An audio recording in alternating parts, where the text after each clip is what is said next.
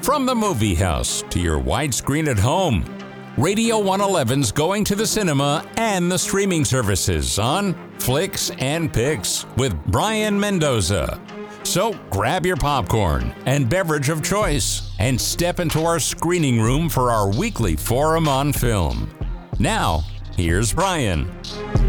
Shazam, Fury of the Gods has finally come out, and I don't think it's... let's just say this. Let's just say this. There's no fanfare for it. It's...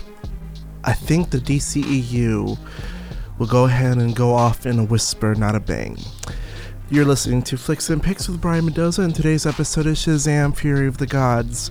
Shazam! Fury of the Gods stars Zachary Levi as the superhero Shazam, or Captain Marvel, depending on who you ask, and definitely which fan you ask, because some fans don't like the name Shazam, and some fans, you know, just so they don't get confused, they don't call him Captain Marvel, because as you know, Brie Larson plays Captain Marvel in the M C U.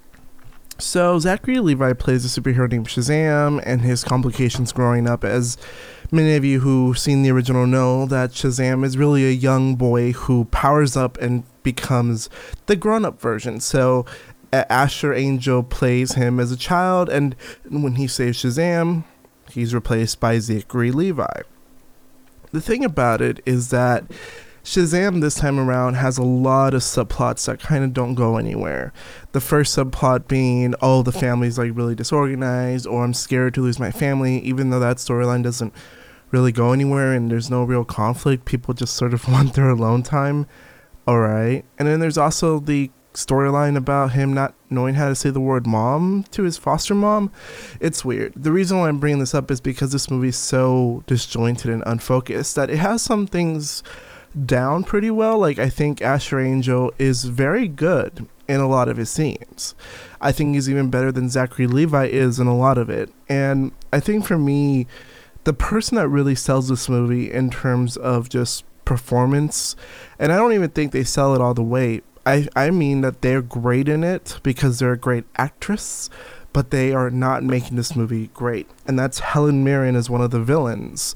Again, this movie has that family subplot conflict, but the main conflict is these gods coming to Earth and something about an apple, something about reclaim. I don't know. It's like so misguided. Like, the villains don't even have an interesting motivation. They... They claim to be neutral. They claim the movie tries to pass it off as if they have, like, you know, a a moral right, even though, quite frankly, the movie doesn't seem to know what to do with them. Like, Helen Mirren is really good at playing her complexities because the movie isn't giving it to her well. Like, it's just not, just not done well. Apparently, she's morally justified in the sense that, like, she wants to just rebuild her ancestral home, but she's not there to destroy Earth, even though she's doing a lot of bad shit too. And Lucy Liu, I think, in my opinion, is the weakest of the three, and she gets to have the biggest part in terms of, you know, the villain. And it's really a shame because Lucy Liu, Helen Mirren, and Rachel Zegler, I think that's a good team, but I would not have given Lucy Liu that much screen time compared to Helen Mirren and Rachel Zegler, who are much better actresses. There's sort of a joke that Helen Mirren and a couple other actresses, you know, they get to be in movies with people who aren't quite on the same level as them. I like Lucy Liu as an actress, and I've defended her many times. I don't think she deserves the hate that she's gotten over the years, but I just didn't buy her hair as the villain.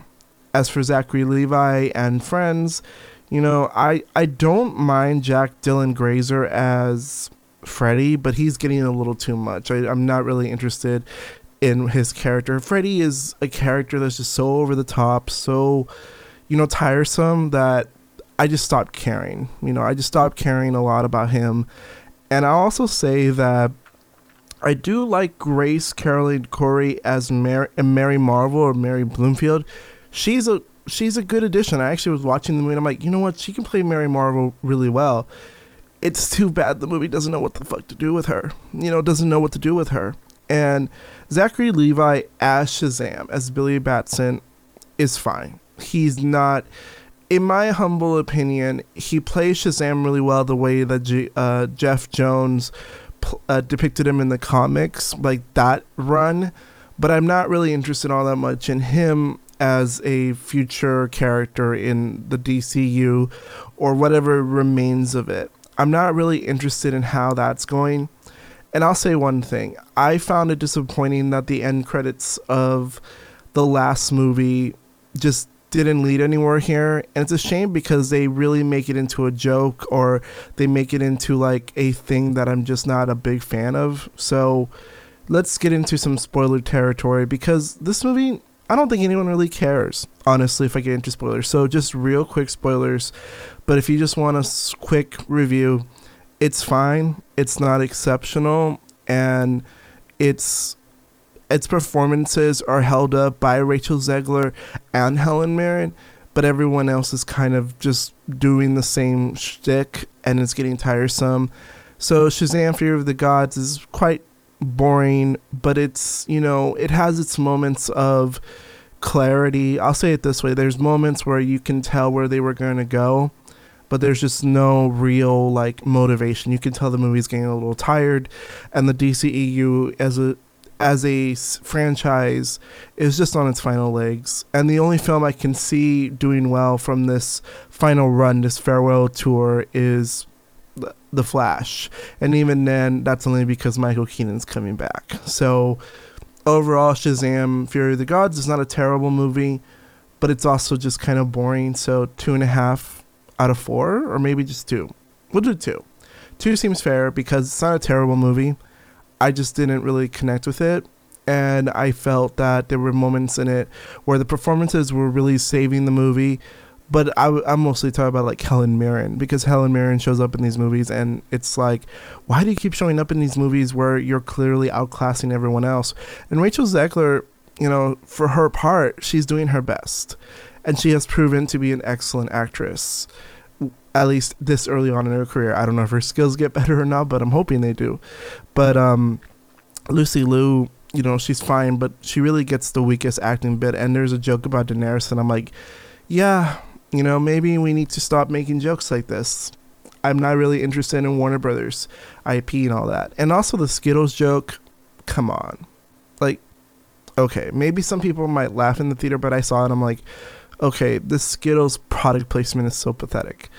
But spoiler alert, so let's go ahead and give a quick spoiler. So the end credit sequence with James Gunn's wife, I don't mind necessarily that that's in it.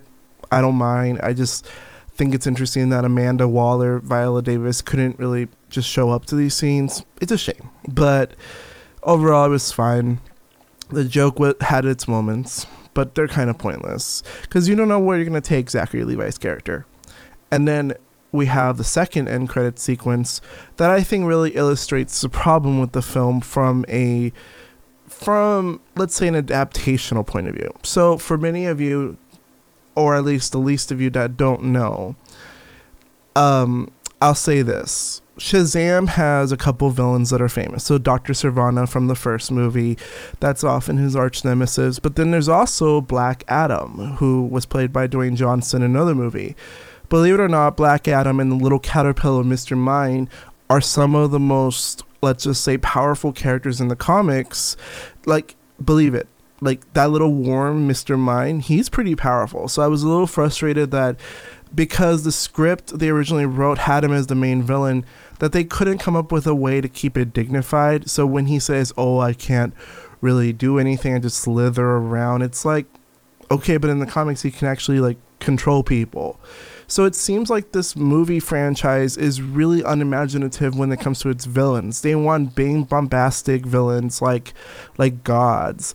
But then, you know, the actual villains from the comic that are imaginative and fit really well with Shazam are not anywhere present. Black Adam with that whole Dwayne "The Rock" Johnson controversy, which I'm not going to get into because I am tired of the D C E U drama, quite frankly, and maybe we can talk about it in another recording, but I'm not interested right now. And it's a shame that that thing didn't really work out because Dwayne "The Rock" Johnson, you know, I understand that he left things peacefully, but it is a bit of a shame that things didn't really work out. And Zachary Levi can do a little bit better in terms of his attitude. I think both of them can. And so Mister Mind and Black Adam were imaginative villains for Shazam, and they've always been like that.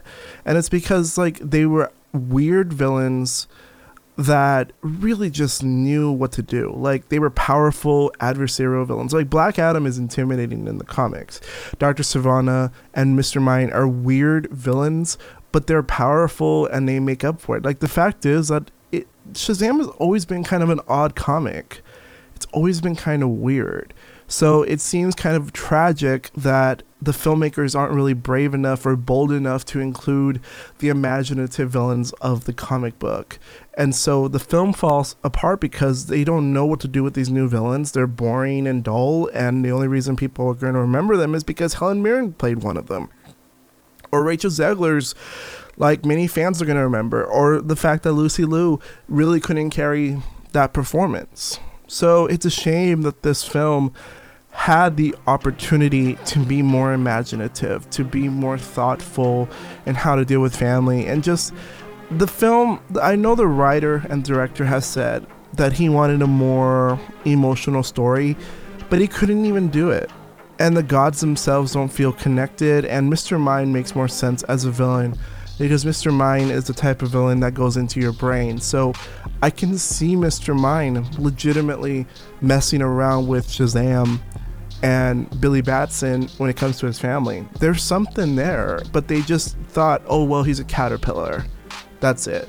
It's really a shame that there was such a rich plethora of Shazam comics that they could have borrowed from, but instead they chose generic villains and generic fight scenes. Shazam! Fury of the Gods is a two-star movie.